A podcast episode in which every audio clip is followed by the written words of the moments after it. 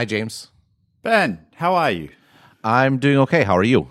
I'm good. Back on the other side of the Pacific Ocean. Uh, kind of enjoying the San Francisco weather again after a dose of 40 degree slash 100 high 90s 100 degree fahrenheit weather in sydney it's kind of nice being in a city that's a little bit cooler I think that's the first time someone said they're enjoying San Francisco weather. So uh, another first for Exponent. yeah, yeah, something like that. And I have my mic stand again too, so no more dropping the mic. This week. well, uh, well, I guess there's pluses and minuses to everything. Yeah, true. Uh, there, there's a theme. So, uh, our thanks to WordPress.com for sponsoring Exponent, as they do every week. Whether you like to build a personal blog, a business site, or both, Creating your website on WordPress.com helps others find you, remember you, and connect with you. You don't need experience. They guide you through the process from start to finish and take care of the technical side to get your site up and running. Their customer support team is made up of WordPress experts eager to help you get the most from your site, and they're available to help 24 hours a day, Monday through Friday, and weekends. I think that this is just to say seven, seven days a week. Yeah, uh, I know. I, I've been wondering about that since they've been a sponsor. Plans start at just $4 per month, and all plans include a custom domain name for the life of the plan. Go to wordpress.com slash exponent to get 15% off your website today. That's wordpress.com slash exponent. Our thanks to wordpress.com for sponsoring Exponent. Indeed. Thank you, guys. So, uh, wrote about a new topic this week. Wait, Uber again? I think we, I, I, believe we have now used this uh, this intro every for the like the last three episodes about Facebook. But alas, yeah. alas, alas, what are you going to do? Uh, there was uh, Facebook made a algorithm algorithm change to the news feed, and it was kind of I think expected uh, to, to to to a degree. But you know, again, what was the things that there wasn't like a widespread debate about what it would be. They announced it. It was here. It is. This is what we're doing, and which which in and of itself I think is probably a point a point we're thinking about. But uh, according to them, their goal is to increase the amount of interactions and uh, I guess sense of community uh, that that that you will have on Facebook. Uh, Mark Zuckerberg talking about that he wants time on Facebook to be quote unquote well spent. We build Facebook to help people stay connected, bring us closer together. That's why I've always put friends and family at the core of the experience. Research shows that strengthening our relationships improves our well being and happiness. And talk about they have a responsibility for for people's sort of well being. And it was kind of a, a remarkable sort of you know, I mean, the, the, algorithm change is one thing. They've done algorithm changes before. They've been in similar directions towards quote unquote friends and family and away mm from sort of professional content. But I think what's different here was the sort of uh, reasoning that that was given for this change. Yeah, I mean, this is something that, that uh, you know folks who've been listening for a while uh, know that I harp on a lot about, which is like I'm not necessarily sure that it's always good for us, like this time that is spent on social networks. And I, I feel like for the first time there was uh, there's an, an, implicit admission that perhaps this is actually true. And there was a there was a corresponding blog post that they they wrote about this, like where they dived into some of the research around quote unquote what's good for you and what's not good for you. And I, I feel like they they definitely have the lens of like how can we integrate this into Facebook when it, it may be actually time spent on a social networking site may actually be indeed the root cause of the problem as opposed to talking one on one or really connecting with people, which is harder to do in an environment like that. But yeah. I think just the bigger point though is that they they kind of even broach the subject at all, right? Yeah, the, right. the, the very yeah. possibility that that Facebook might might be detrimental. And, and, you know, certainly that's a discussion that we've had as you as you noted, and I think you something that you in particular have have pressed uh, on multiple occasions. And so it's not to say that that's not not a real concern. That's obviously a real concern. You just don't often hear the mm. a company itself say, you know, there there might there might be a concern here. Usually they're, they're eager to just sort of sweep any potential concern under the carpet, as it were.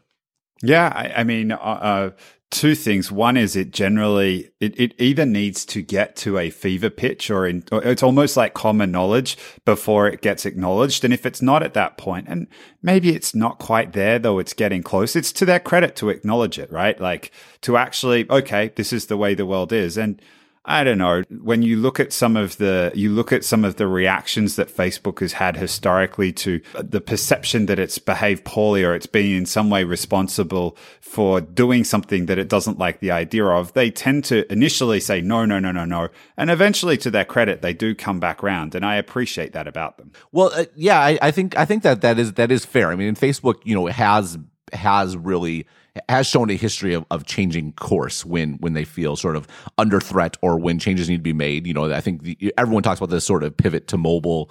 You know, mm. the the fame pivot to mobile, but I mean, even even things like. uh with privacy changes or even newsfeed originally like they've mm. they've i think shown a good ability to both stand by changes that should be made. Like the original newsfeed, like they stood by it, and I think that was, you know, in retrospect, it was it was clearly the right decision. Well, it's the right decision for sure from a, from a business perspective. And I've been thinking about the the different perspectives. I mean, the point of this article is I went through I went through a whole bunch of motivations and hopefully sort of mm. strung them together in, in, in an interesting way. Because I think when you think about each particular motivation for this change, it kind of uncovers another possible motivation, and mm. and and it kind of it's kind of like a, a series of of of rabbit holes, as it were, where one connects to the other, and that's what I tried to get across this week. But I've also thought about this from my personal perspective, and and I mentioned a few podcasts ago that you know in many respects, Facebook, I, I feel a, a sort of symbiotic sort of connection to Facebook because the developments that Facebook has gone through as a company have sort of mirrored the topics that I've covered on Stratechery. And I don't think that's an accident. Facebook is the sort of the dominant company of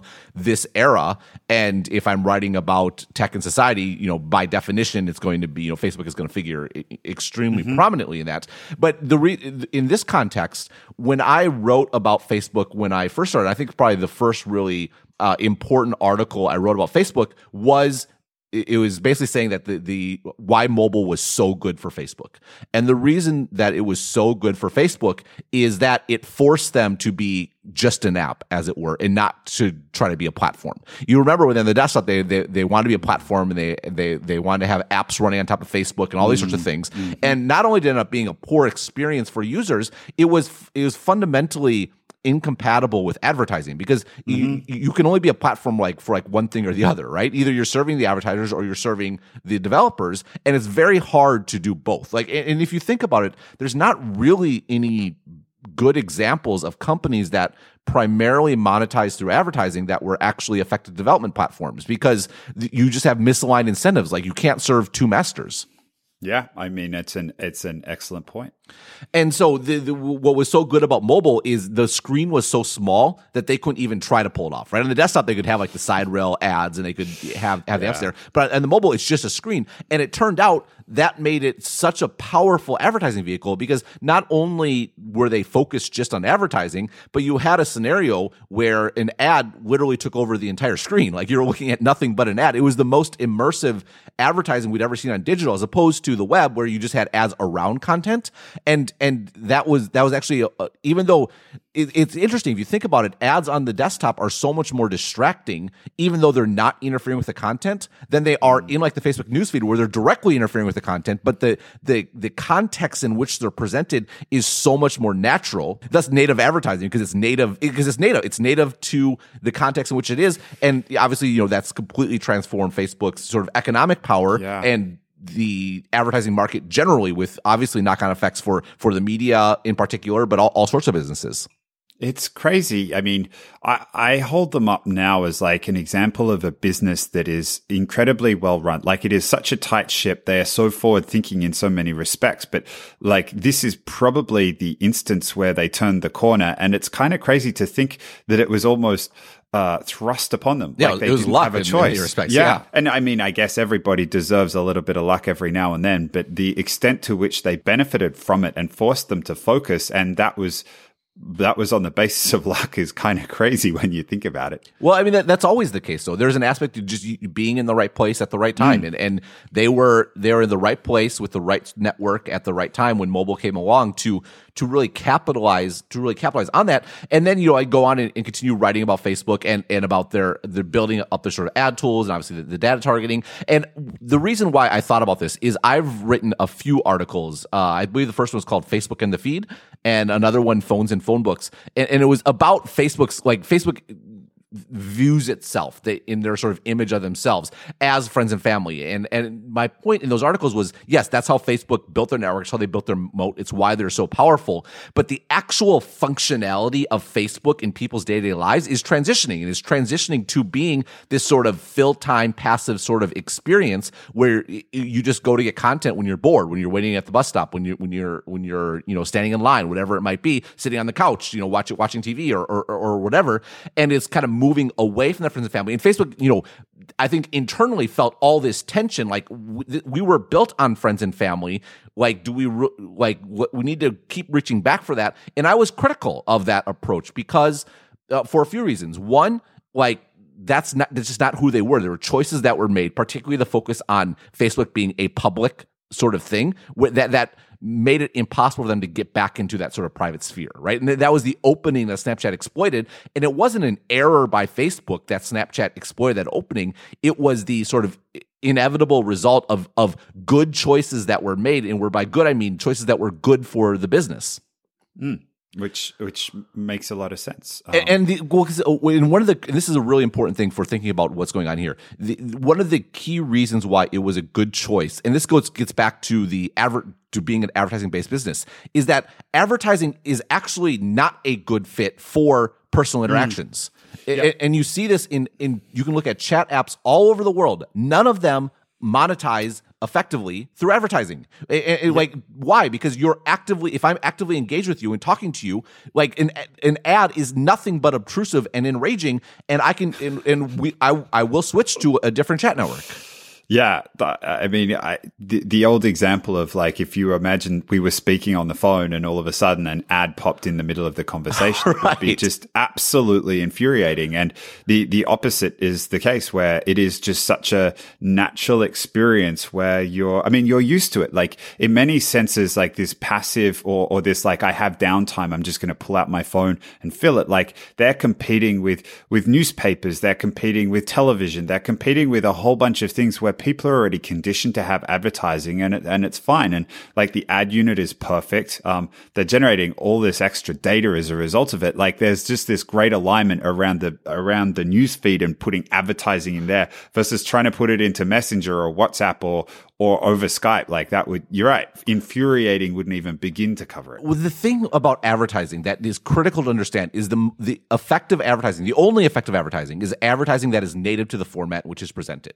Mm. Like, and, and this is why advertising the desktop never really worked. It's why search advertising does work because you're looking for something specific and it's put in there in the same context as everything else. That's why the newsfeed works. You're scrolling through cons- passively consuming content. An ad flashes by. It's in the context of everything around it. It's why television advertising works. You're sitting on the couch watching watching something, and, and then and an ad comes on. Now, I, what's interesting is as the technology has shifted to enable things like like streaming and has allowed for different business models, the amount of irritation is is all relative, right? Relative to Netflix, commercials on TV are incredibly intrusive, but where do commercials still work? They work for live entertainment because you have to be there paying attention. You, you like that can't be streamed. It can't be, you know, uh, looked at at another time. And that's where that's remains the most effective advertising vehicle that there is.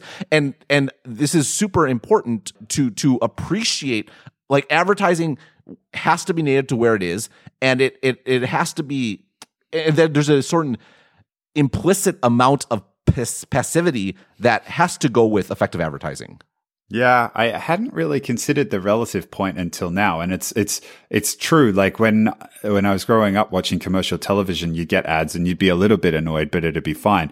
But to to watch them now after having the experience of not not usually watching them, whether it's because of HBO Go or Netflix or whatever, when they pop up now, it's like, oh my god, I can't believe that I put up with this for so long. Like, why is this happening? It's a it's an excellent point. And just go back to the chat apps. So to do a quick inventory of like chat apps, like WeChat primarily monetizes through games, and those you know the games benefit from the WeChat network in that the network is is built into the games you you play mm. against or with your friends, but also it's a it's a lead generation channel. Like you, they they have access to hundreds of millions of potential customers that they can push games to, and, and and you know it's basically like games in the West utilize Facebook as a lead generation channel, but they have to pay for it, and that's how Facebook makes money. WeChat basically is vertically integrated in, in that regard, where they, they just have own the whole stack as, as it goes, and they're doing in kind sort of payment as far as advertising goes within WeChat.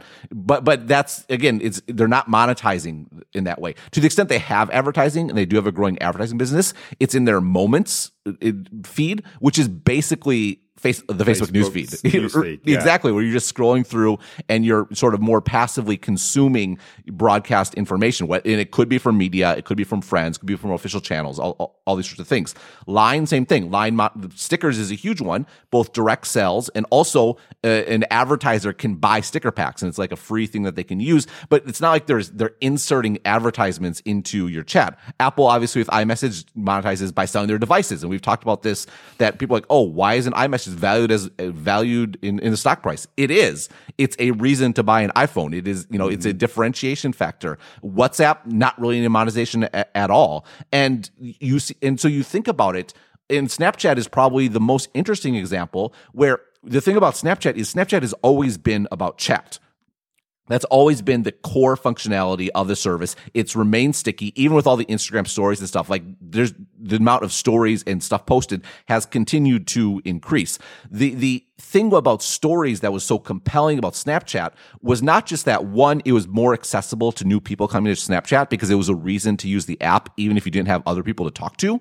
But two, it was a much more natural place to put advertising. Like that's the mm-hmm. entire point of it is they could leverage the chat functionality and the network that resulted from that and the stickiness that you gain from that to monetize in an adjacent space because chat itself is just not very monetizable, at least through it's, advertising almost like what we just described with moments like you you're creating you're using the network to build out a a place where there's a passive feed. And once you have that passive feed like you can then insert the, the ads. It's like it's creating it's effectively and it, it's not quite the news feed but it's something like that where you like click it and you sit there and you get all these stories. And then one just happens to be an ad in between and it works pretty well. That's that's exactly right. And so that that is one of the most interesting things about this statement. Facebook's what Facebook has said about the sort of quote unquote well-being is that passive consumption is problematic, but active participation is good. Do you see the the problem here? The problem yeah, is, they, is that passive engagement is exactly the sort of engagement you need to have mm-hmm. effective advertising. Yeah, it's this is like I mean, this is going this is exponent 101, stratechery 101. Like look at the incentives and I mean, as soon as I saw this, like something felt off. Like anytime a business is starting to say or admit things or drive people in ways that aren't consistent with the business model, something is going on, something fishy is going on. And it, it, it became very curious for me too, to admit it and to start to say that we're moving away from that passive, that passive type model, which as we've discussed is fantastic for advertising to like, maybe we should go somewhere else. It's like, hang on. Why are they saying that? How can they get away with it? Like, what's going on here? Yeah, so th- I mean, there's just a fundamental mismatch here. So either mm-hmm. either like if they actually succeeded in limiting the amount of time people passively consume content on Facebook and increase the time people were actively interacting with with, with folks, it would hurt the business. And and so one either it's going to hurt the business and then they didn't say it's going to hurt the business like yes mark zuckerberg said there some measures of engagement would be decreased and further clarification seems to be time in the app and that time in the app decrease is going to become be by virtue of there being less video in your newsfeed, uh, which is another interesting point we can touch on in just a moment. Mm. But but no one said anything about there being w- w- less revenue, and this is in contrast to the last earnings call, which we talked about, where Mark Zuckerberg did say their profit numbers would be impacted by hiring a ton of new people to review content to address f- fake news. So the in the reason you like you have to say this stuff. If you are making a change that is going to impact your financials like you are legally obligated to acknowledge that. And no one is acknowledging this. And their earnings are coming up at the end of the month and, and, and i'm sure it's going to come up on there. But i you know there's some sort of mismatch here. Either mm-hmm. they are actually going to severely limit the passive consumption of content because it's bad for users and increase the active participation and it's hard for me to see how that doesn't impact the monetization or uh, they're not. like where, where it's hard to see one or the other. Yeah, I mean, I, I, my mind is going to something that we've talked about a lot around advertising, and that is effectively there are two companies that are moving into the the space of dominating advertising, and those are Facebook and Google. And Facebook has a small history now of restricting supply to increase price, and this felt like that that's where my mind started to go. It's like, okay, they're engage, people are engaging less. They're going to spend less time in the app. That's less opportunities for ads to be placed. But if you're like the, if there are only a limited number of spots for advertisers to place ads, well, maybe they're just going to have to spend more maybe that ad space is going to become even more valuable now as a result well arguably though they're going to see more ads because if you're spending less time watching video in particular and, and you, that may be replaced by more time just scrolling the newsfeed which gives them more opportunities to mm. to show you ads so i mean i think it's it's not it's not clear whether you'll see more or less ads. But your mm. general point is correct in that Facebook has a much more latitude here to mess around with engagement, as it were, because the, the advertising is it is a duopoly, uh, digital advertising, and you know this is something that I sort of predicted and wrote about, you know, going on three years ago now that that mm-hmm. this is going to happen and the the mechanics why it's going to happen.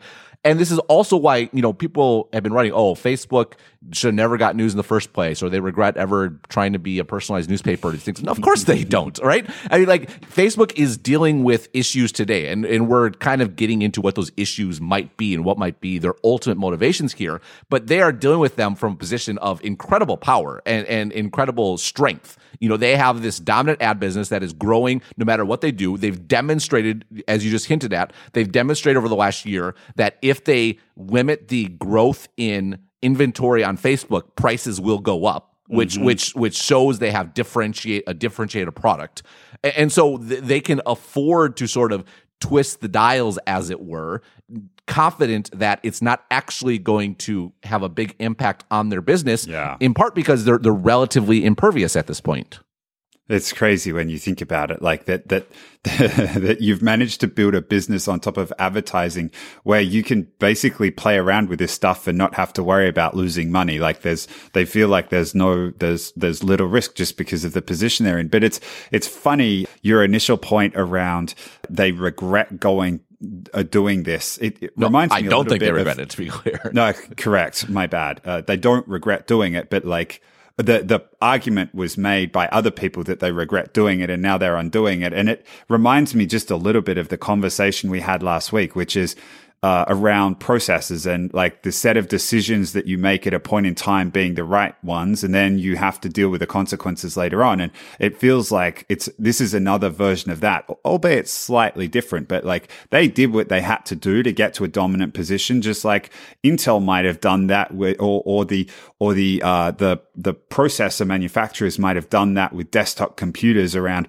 making a decision around predictive, uh, doing the predictive uh, computation in advance. Like they were doing it with a set of circumstances and maybe later on they come to regret it. But at the time they were doing the thing they needed to do to get ahead. And the new stuff is exactly that with Facebook. Yeah, they might tweak it now for, for various reasons, but they wanted to get to a position of dominance. And now they have the luxury of being able to wind it back well, w- whether they can wind back or not is one thing, but I think your point is it reminds me sort of con- to to conclude the point I started to make before, which is when I was writing about Facebook originally, and and both that post I mentioned, and then later on Facebook in the feed, and, and what they should do, and my belief that they should focus that the focus on news and being the the front page of the internet and the power of habit. It's a mm. place people go when they're bored is a really mm-hmm. powerful place to be.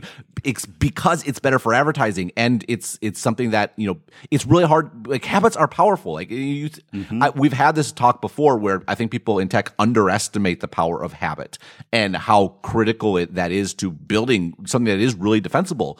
And, and thinking about it personally, all my writing in that context one or two years ago or two or three years ago was all about how do you optimize this business? How do you make this business even more powerful, make the moat even bigger? What's the right path to go down? And my consistent sort of advice was this is the path to go to make the content that much more compelling. I, am kind of uh, doing a little bit of navel gazing here, but it's striking to me to think about our discussions about Facebook over the years and my writing about Facebook over the years and the extent to which I was so focus like a laser beam on the business aspects and how do you build mm-hmm. this into a powerful business which they which they have and versus now where we've spent the last you know year year and a half i mean we've always discussed i think the social aspects of facebook and the impact particularly you you've been pushing this point for for a very long time but i think both of us jointly particularly over the last year spent a lot of time talking about mm. these issues and it's it's just interesting i kind of mentioned that sort of symbiosis there where, where now facebook is kind of they've shifted to the same thing where they were narrowly focused, which I think is understandable and justifiable, and any mm-hmm. business person would be on building mm-hmm. a really strong business. And now they're like lifting their heads up, like, oh, well, what about this sort of what about this sort of other stuff? And on one hand, great. On the other hand, you know, they perhaps they have the luxury to do that because of the duopoly that we talked about. Yeah. And and on totally. the third hand, maybe it is not entirely altruistic, but also enlightened self interest, as it were, as well.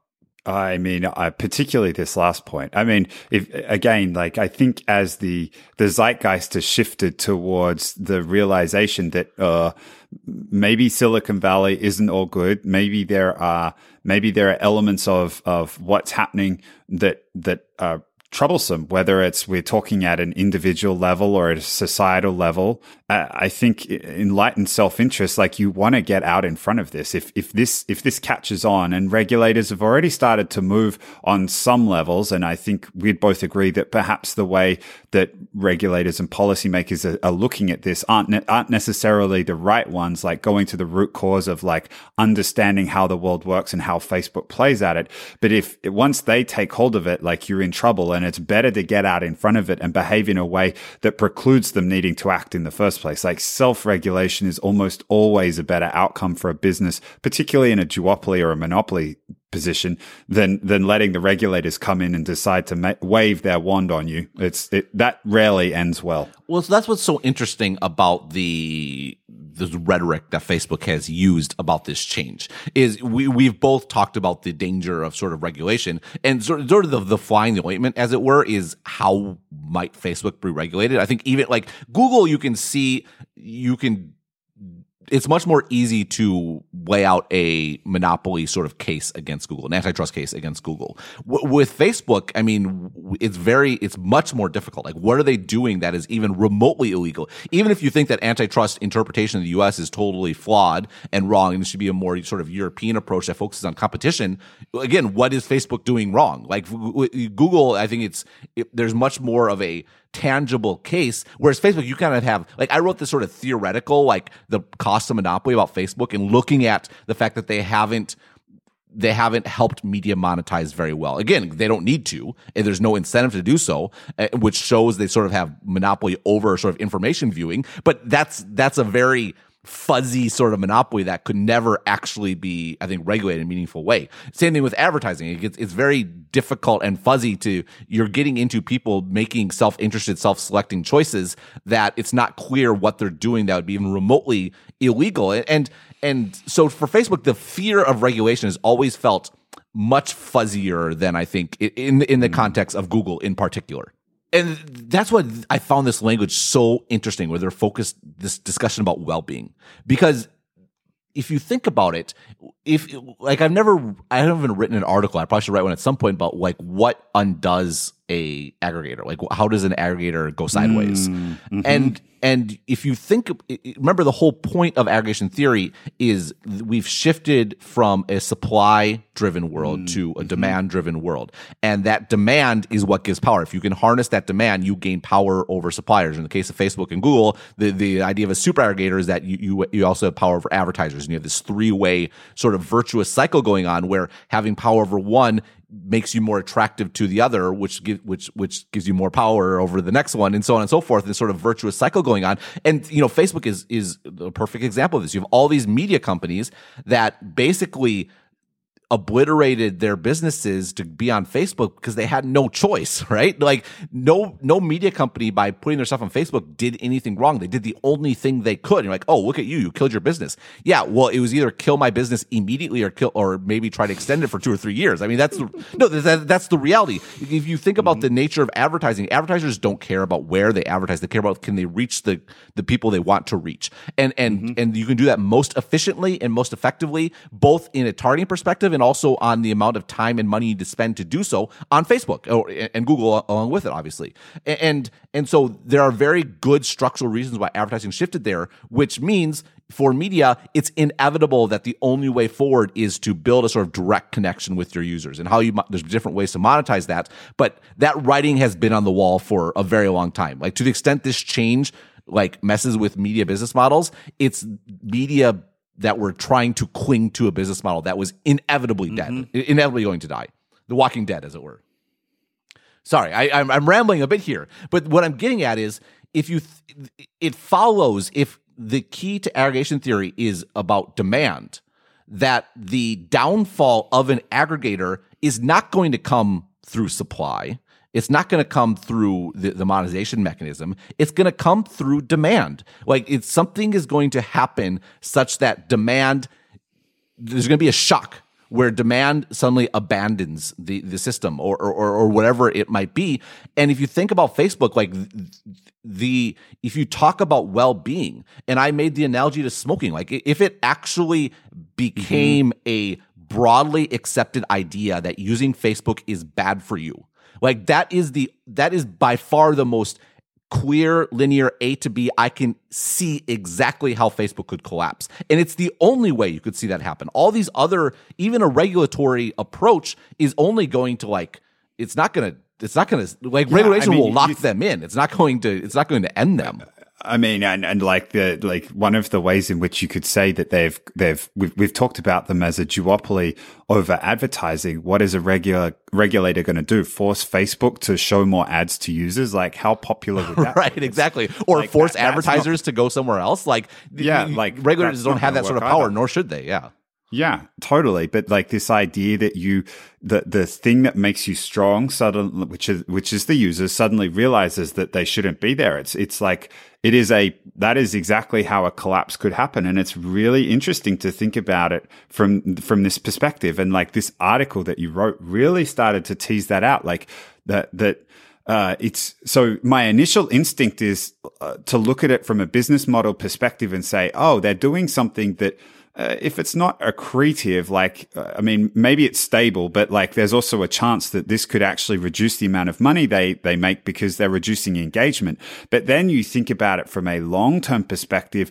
Actually, it's, it's incredibly intelligent. It's the, it's to recognize that what matters most is not growing revenue quarter on quarter. It's protecting the thing that generates revenue over the long run. Um, and that if, if you get labeled, and I, I would, I mean, I've probably made arguments that are similar to like, this is like sugar, this is sugar for the mind. Like people mindlessly picking up their phones and not thinking and just clicking on stuff. It's like, I don't think it's good for you. And like the realization that if that, if, and, and there are a bunch of Silicon Valley people who've opted out of these companies, uh, working at Google or working at Facebook who feel guilty about it and whatever, and who are now pressing these arguments and trying to figure out how to undo the harm that they've done. But not, re- but not, re- but not returning their money. Of course not. Uh, um, like if, if that becomes, if, if that settles into popular sentiment, then that could prove absolutely devastating for Facebook. Like, if you think about this, like using Facebook, the equivalent of smoking a cigarette, people are going to stop using it. That would be devastating. Yeah. I mean, you want an example of how habits can be powerful and then, uh, how, how you, how you overcome that. It's like, right. you're going to die. and again, we're not saying that is the case, but it is so interesting that this again the rhetoric around this is is what I find most interesting about this change, even more than the, much more so than the change itself. It, it, and it almost feels like an attempt at inoculation, where mm. where instead of risking that this narrative that Facebook is bad for you sort of start to take over broadly, it, better to get out in front of it to introduce the narrative yourself, to own the narrative and say, oh, actually, no, Facebook's not bad for you. Passive consumption is bad for you.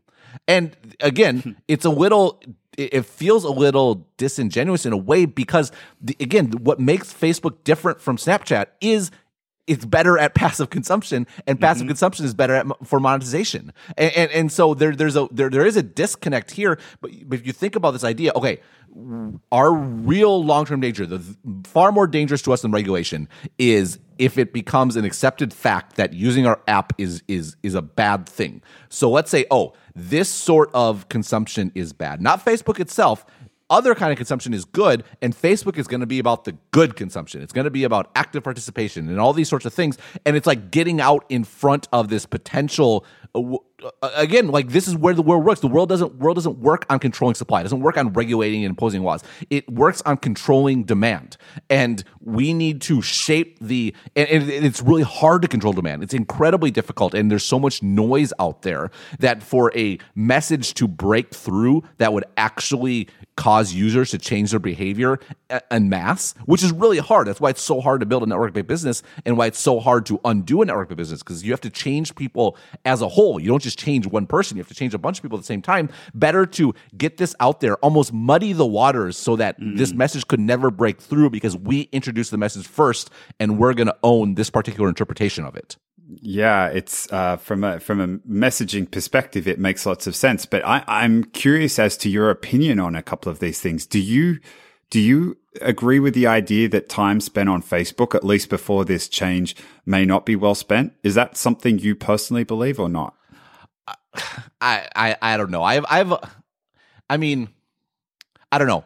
I, I know that I, I've seen the various research that's out there. I think there's, mm-hmm. I, I've I think it's one of those questions that that it's exceptionally difficult to draw broad based broad based results from, given that the sort of way impact that social media may have on you probably differs based on your personality type, your experiences, backgrounds, all those all those sorts of things. And there was a fascinating article that uh, Tyler Cowen wrote on his blog, uh, Marginal Revolutions, about w- his interpretation of why he thinks social media has become so toxic over over basically post Trump, and basically getting at like different types will find different uh will react differently to different sorts of inputs and social media will exacerbate mm. certain types but not other ones and and, and I, I, I can't do it justice i'll put the link in the show notes but i think this this idea i would say yes it does but not to everyone i think to certain types it does and to certain types it doesn't i mean i, I have a follow-up oh, question go ahead. Yeah, so, go ahead um, so, so there, at least to some extent that the time is not well spent. And I guess the follow up question is, do you think this change obviates the reasons why that time is not spent or not? Well, let me let me go back to the time spent for just a moment because there's I think there's another okay. point to make. There's so many things we can do that are time poorly spent.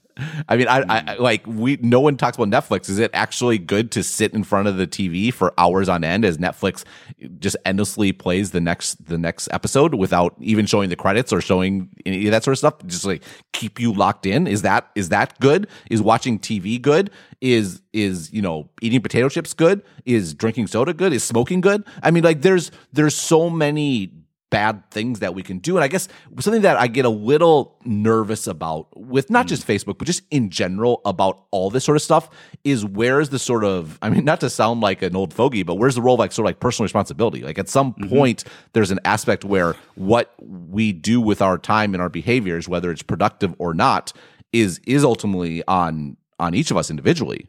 Yeah, no, I, I agree with that. But I, I, mean, you mentioned the you mentioned the example of tobacco, and I mean, we, we, you also mentioned potato chips, which isn't exactly it, but like there's a similar debate happening around sugar. Like I was I was setting you up.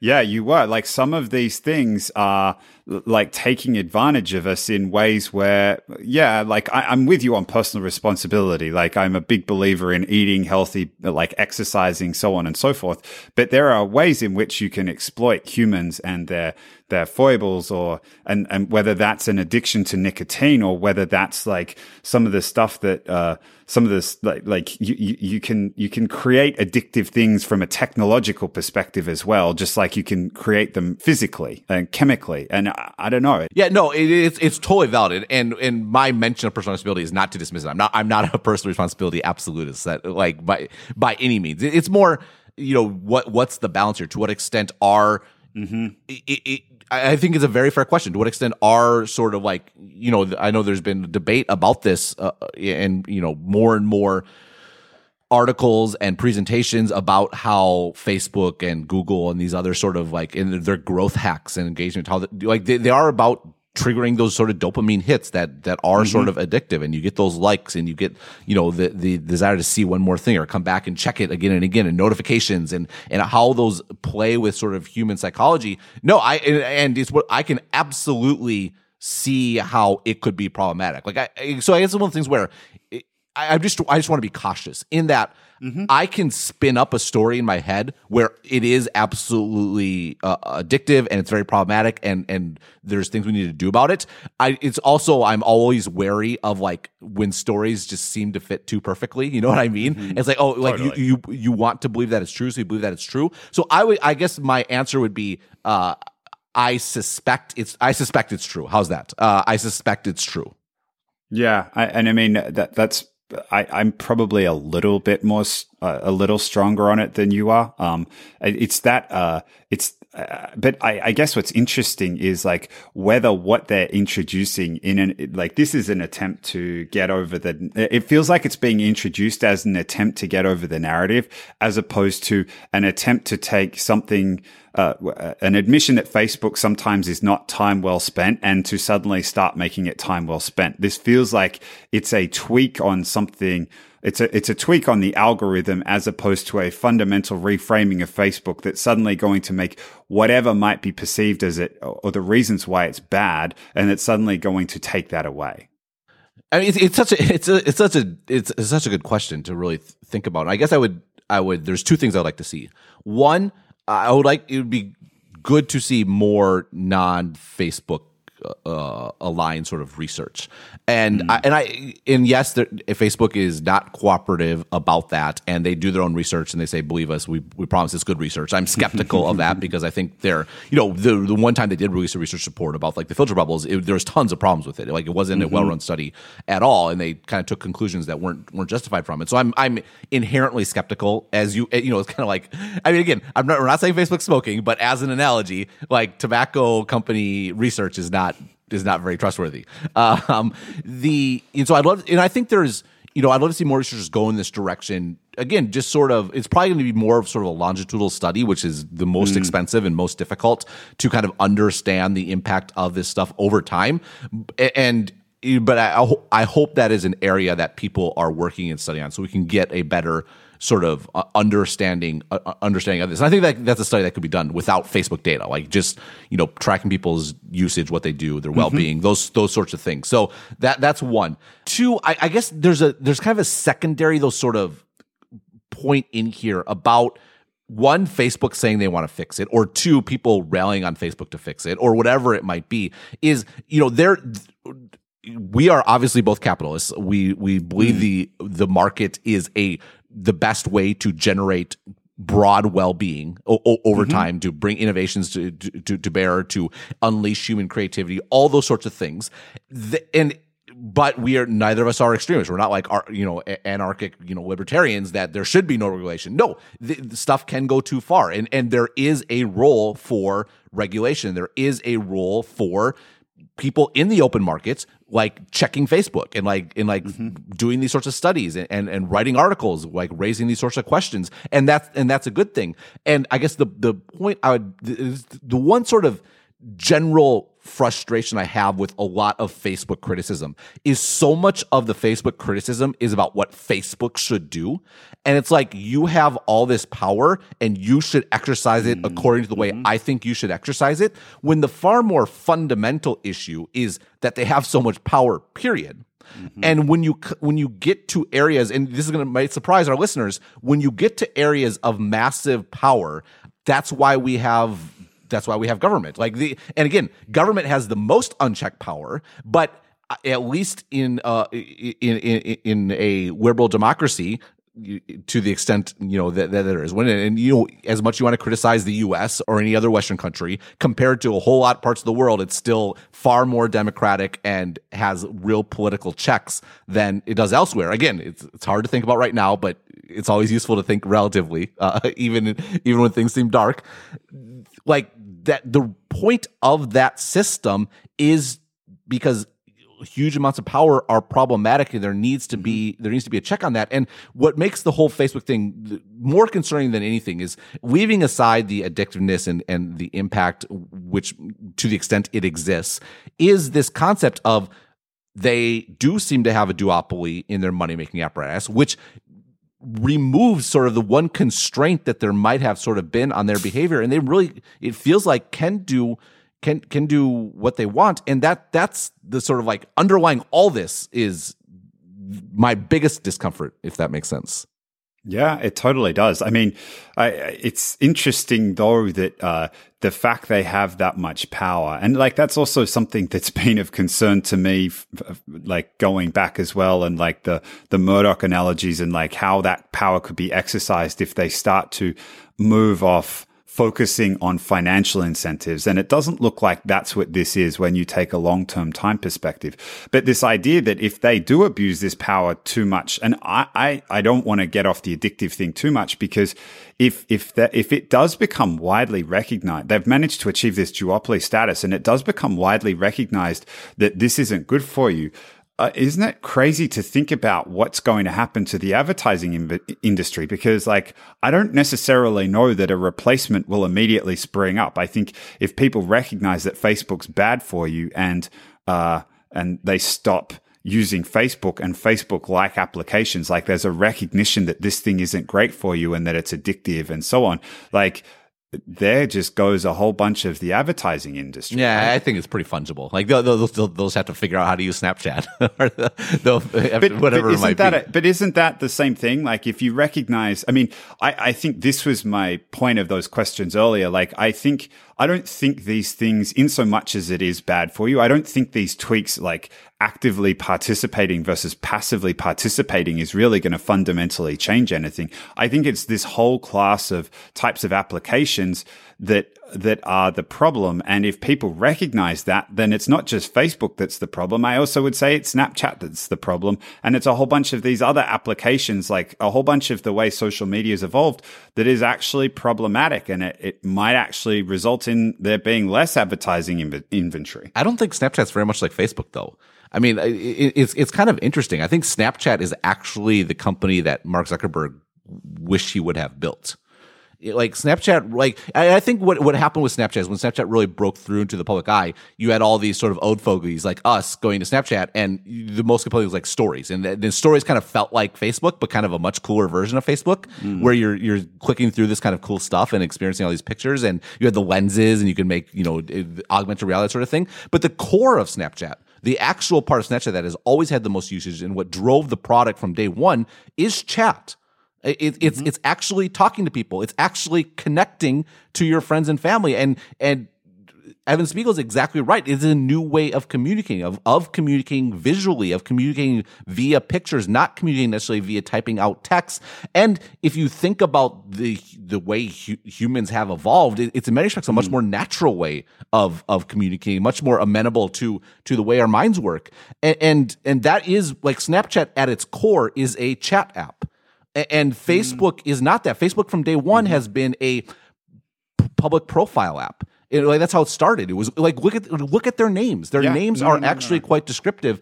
And you know, to Snapchat's credit, a lot of the problems, and certainly Snapchat is triggering those dopamine you know mm-hmm. thing where people are responding to you and talking to you but i mean that's not new i mean the, the, the idea of like talking to your friends on the phone or waiting that phone call or passing notes in class i mean yeah it's taken like to an exponentially greater degree but it's mm. it's it's it's not unnatural in the way that face the, the idea of like being able to consume and inhale content and news from all over the world is uniquely new to humanity. I mean, it used to be that I, have I've someone. This is a well said trope, so I, I, can't remember who to credit to, but it used to be that what dominated our lives was the day to day happenings in our immediate vicinity, mm-hmm. and occasionally the outside world would break through.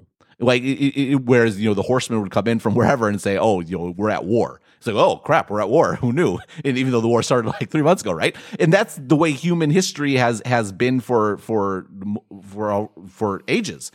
Whereas now, we spend all day, every day, consumed by national events, by international events, by what's mm-hmm. going on. Like everyone's in the Honolulu or the, the, the Hawaii like alert. Like we're all like that that that concept of what dominates our experience of life is the broad based and occasionally our day to day reality breaks through. Like that's a total inverse of what's going on. In many respects, Snapchat is much more aligned with the way we've always conducted ourselves, where it's all about that close knit interaction with the friends that you have. And yeah, there's the discover section where you can read about the broader based stuff that's going on in the world, but it's much more secondary to the primary functionality. Yeah, I, I mean, and I think that's a good point. and I think the the the, the broader point of of uh, so leaving aside the the the functionality and the way that that they're used and that's not to dismiss any of that but i think there is an element of the reduction in friction and the fact that this is happening so much and that these apps are taking advantage of these these dop- dopamine type hits where there are, there are consistent themes where it's not necessarily healthy. And something else that came up no I'm, I'm going to push back. I, I really think you're wrong to so easily conflate facebook and snapchat. Oh i'm not i'm not conflating. I'm accepting what you're saying but i i would say that there are elements of the addictiveness of a lot of these apps that where it's encouraging their use as opposed to if they weren't uh, utilizing some of these addictive features, they wouldn't get used as much.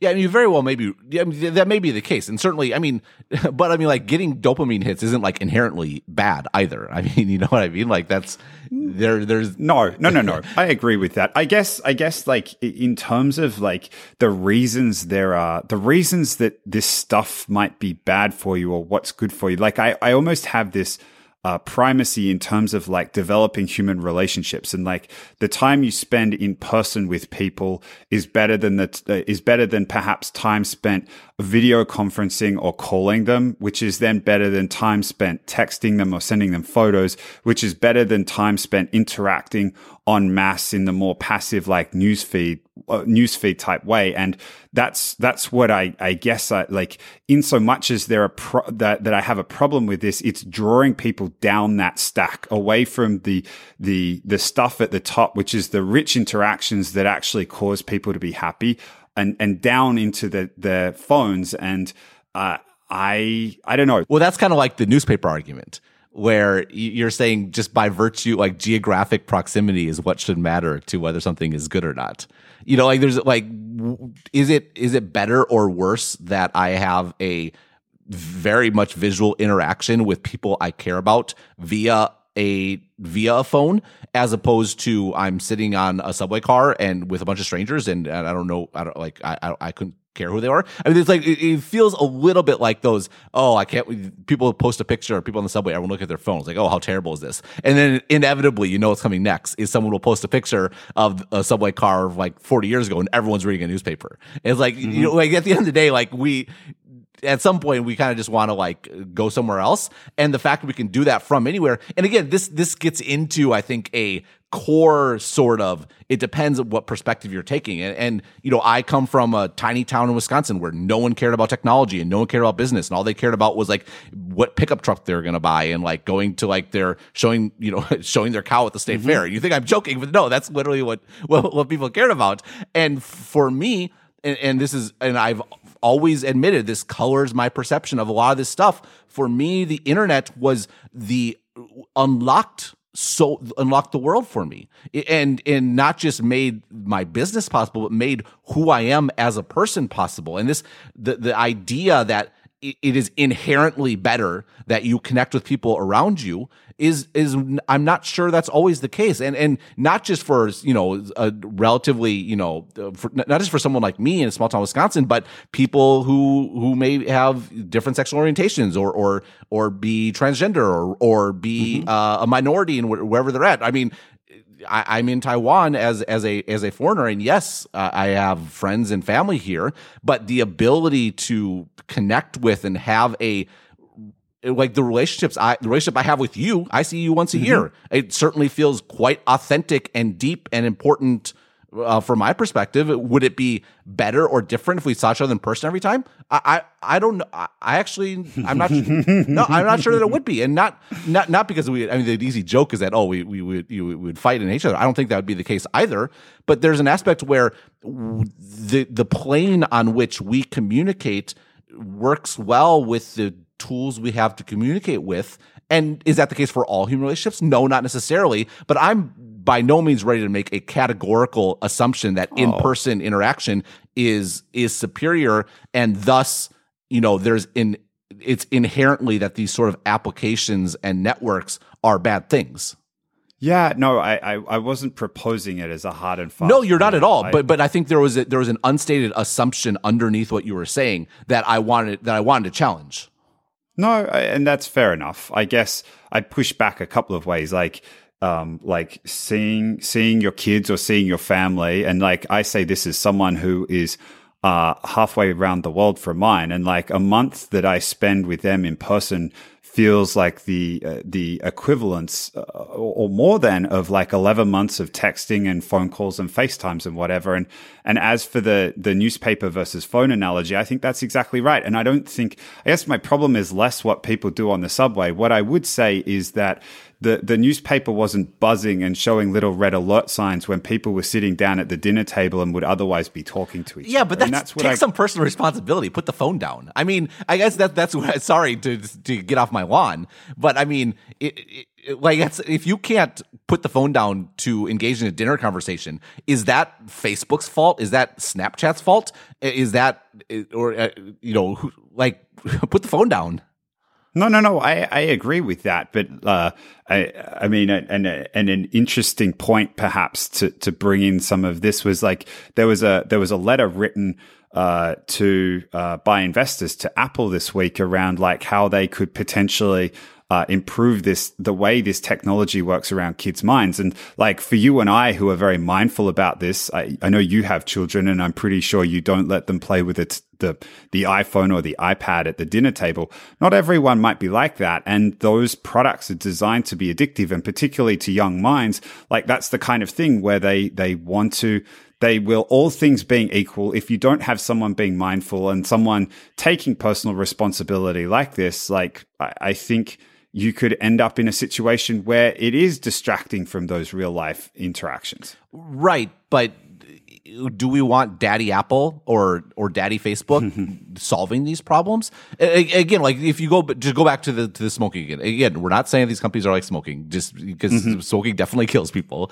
But the you know the the reason to make a societal intervention was not that people were killing themselves. It was that it cost us a whole bunch of money to take care of these people when they made themselves sick. And you know there was uh, you know secondhand effects where if you, you know you smoke mm-hmm. you smoke in a restaurant, or you smoke in a public place, other people who have no desire to smoke are inhaling it and and experiencing harm. Right? That's that's why you decide because taking this sort of collective action and regulating what people do is oh. you know th- it's a dangerous place to be. So you do it when oh, you totally. have broad based reasons to do it because there's it's sort of like a collective there's collective harm being done. So we are going to take collective action action to regulate individual behavior. And and yeah. and so just something you know to the extent so people say, oh well, face you know. Facebook, a question that needs to be asked here: To what extent are people harming themselves? Which is certainly not a good thing. But there's a further question, which is: To what extent does this harm felt collectively, such that collective action ought to be necessary, mm. but which should be sort of government derived. And again, I'm I'm that much more uncertain about telling companies to make people do something or not do something. Oh, so uh, a I wasn't. I, am certainly if if you interpreted that as me suggesting collective government action, that's absolutely not what I was suggesting. No, you but, but, but you want you want you want Apple to fix it. Well, I mean, I feel like this is an excellent example of, uh, of again, something that we've talked about a lot, which is the difference in business models. And so there was a, there was a really interesting article by Farhad Manjoo in the, uh, uh, in the New York Times this week, where he basically digs into whether it could be the case that Apple would be well positioned as an organization to uh, to to do something to pr- to potentially prevent some of these addictive elements or or to um, to, to, to, I mean, the, the, the reason that I like it so much is it teases apart something that we've talked about a lot, which is the difference in these organizations' business models. And one of the things that's almost unique about Apple as compared to Facebook or Google is that we are all like, as consumers, Apple's customers. We pay Apple and that means Apple has us at like, they have our interests at heart. And I, as an Apple customer, would actually appreciate tools, whether it's more information or additional tools to help limit this kind of thing because I feel even being mindful of it, it is um, it is not good for me. Like time spent on Facebook is not well spent, and I have to be dis- like quite diligent in going through and changing notifications. Or at times, I've even deleted the app off my phone. And I think there's information they could provide in terms of how you use it, how you use it relative to other people, other users um, whether you're using it as much or as little as you would like and maybe adjusting that. So some apps like a mindfulness application, if you want to use that more where it encourages you, or if you want to cut down on something like Facebook, it could also encourage you to do that. It, it like, it drives at the difference in the business model because what's interesting about Facebook here is that despite their business at least short term incentive being to continue to uh, keep engagement up and keep using the app in an almost addictive way. Apple is like once they've sold you the phone, it's it's like their interest is aligned with yours in terms of using it in a way that that you want to use it. And I'm also not suggesting these should be default settings that are forced upon everybody, but it's it's an interesting thought. Yeah, I'm glad, I'm glad you mentioned that last point. Uh, my, my sort of initial reaction was kind of along with John Gruber's, who because the the article Farhad wrote was was it's time for Apple to build a less addictive iPhone, and and John's initial sentence was it's time for Farhad Manjoo to write a less eye roll inducing column, which is Daring Fireball Snark at its finest. Uh, mm-hmm. But I think yeah, I, I would be very concerned about Apple sort of proactively determining how you use your phone. Like that, that just, uh, I mean, I have all kinds of problems with that. And, mm-hmm. and for all, many of the reasons that we've kind of hinted at in, in, in, this episode, the concept of allowing you to take more control of your phone, though, I, I, I'm all, I'm all for that. I mean, I think this is, you know, the the ad blocking thing is is probably a good example where you know and I, I kind of had a philosophical problem with ad pro, with ad blocking generally just because you know if someone has a crappy site just don't visit it but you know I, have mentioned a daily update that I sort of changed my view particularly with sort of the latest exploits that we talked about in part mm-hmm. like JavaScript is just such a it's such like it's so powerful in what it can accomplish on your computer that to click on a link uh, and not know it's a crappy website and, uh, and, and to be compromised is you know, it, it, at, at some point, like just it's broken. It's just utterly broken, and yeah, it's it's not cool. Like I don't think I still mm-hmm. think you should avoid sites with with with bad ads, and to you know use them for aesthetic reasons is I think you know problematic. But mm-hmm. you know, anyhow, I've totally got off track. But the, the the idea of giving users more control, I think, is is something I could definitely get behind, and I think it aligns with the, the idea of yeah, I want to use Facebook less. Uh, those notifications, you know, always drawing me back on accident or, or the whole like, I just took out my phone from my pocket to use the calculator and I spent, you know, 10 minutes on Twitter. Uh, but uh, yeah, I, it needs to be, if we could have, yeah, there are tools where I could actively do something about that. I think that that's, that certainly makes this sort of argument, I think, much more, much more appealing. Yeah, it, it was. Um, it's just this notion, and I know you. I, I, actually thought about it in the context of how Apple might talk about a new operating system like iOS 12 in a in a keynote, and like this context of like that they've they've they've like you said, have taken the strategy credit of of focusing on privacy um, or, or, or talking about it, even though it, it might not necessarily be the best long term play because the data enables you to create a better product. But like in terms of there being an opportunity for them to craft the difference between Apple as an organization and the advantage that they get by getting people to buy their products and how they can then work in the user's interests as opposed to some of these other tech companies where you are you are the product rather than you are the customer and therefore they aren't necessarily working in your interest. I just thought it would be a really interesting way of bringing that to light and then introducing new opportunities for for you to control the way that these that these tools that are endemic and that are designed in some way to be addictive are being introduced to your life and how you you, you could gain more control over how that they they how you engage with it. Yeah, don't get me started on Apple's rhetoric about this stuff though, because I, I, don't want to hear Tim Cook say once again that they're selling your data when they're not. Uh, just because that's sure. so, no, so no, no. I agree. drives agreed. the wall. Yes. Uh, yeah. It's. It, I mean, it's interesting. We're we're we've, we're kind of far afield, I think, from the general from the from, from the I think the broader point now. Uh, I mean, it, I guess the other thing that'd be fascinating is Apple has such a huge bully pulpit. Like if Apple actually made some sort of statement along those lines that these apps are mm. are addictive and problematic, like that makes the the PR problem and. I, we talked we talked about this in a few episodes, like PR problems or PR challenges or or or like outcries. Like I mean, it feels like oh no, we need like an official sort of we need a regulatory response. Like the way in a demand driven mm. world, PR blowups are they're more powerful than anything. They really, really are, and it's it's, mm-hmm. it's something that's hard to wrap your head around. I mean, the the idea that something becoming you know, we've seen this in the context of like the, the YouTube stuff that's been going on like like it, it, nothing enacts change like that. And it's not it's because we're in a demand driven world. Like in that it, mm-hmm. that influences all these sorts of things Totally. Uh, totally. I mean, it's, it's just in the context of like Silicon Valley slowly becoming the bad guy. It could also be an interesting PR move from Apple to like start to create some divisions in people's minds. Well, they've, I mean, they've already been doing that with the advertising stuff, right? Which yeah, is frustrating I mean, me because I think they're not being, they're not Uh, articulating the issue clearly. But I think this is yeah. maybe the. I'm sorry, I totally interrupted you. I apologize. But no, no, this no. is like I think I the PR goal that they're going for with that talk, yeah. but probably a much more effective one than I think that that, that the the general anti-advertising sort of rhetoric has been which is exactly my point. It like Sorry. would be an interesting way of no, no, no, no, no, no. I mean, I think you made the point in a in a really, really like like that's exactly what I was going to say. It's like I don't care who makes it; it's the point gets made, and I, I, actually think it starts to get in people's minds the difference between paying for things and getting things for free and why there's actually an advantage to paying for things. And I mean, and, and I can selfishly say, I hope people learn that about media. I mean, like you, you, you, you, you, you, oh, what does that say about our podcast, man? no, I mean, I think we've been clear from the beginning. I mean, Exponent, uh, we have, yes, we have an advertiser now, but we had, we had, mm. uh, you know, 60 70 episodes without any advertising. Mm-hmm. and it was very profitable i think because it led to you know yeah. the you, people feeling a, a, connection building that relationship with users and then having a way to monetize that w- through a well articulated delivery of value. I mean like that's that's how you have to build nice recovery.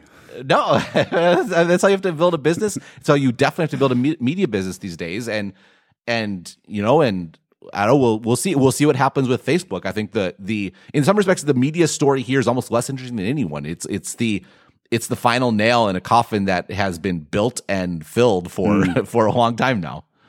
No, I agree. I agree with that.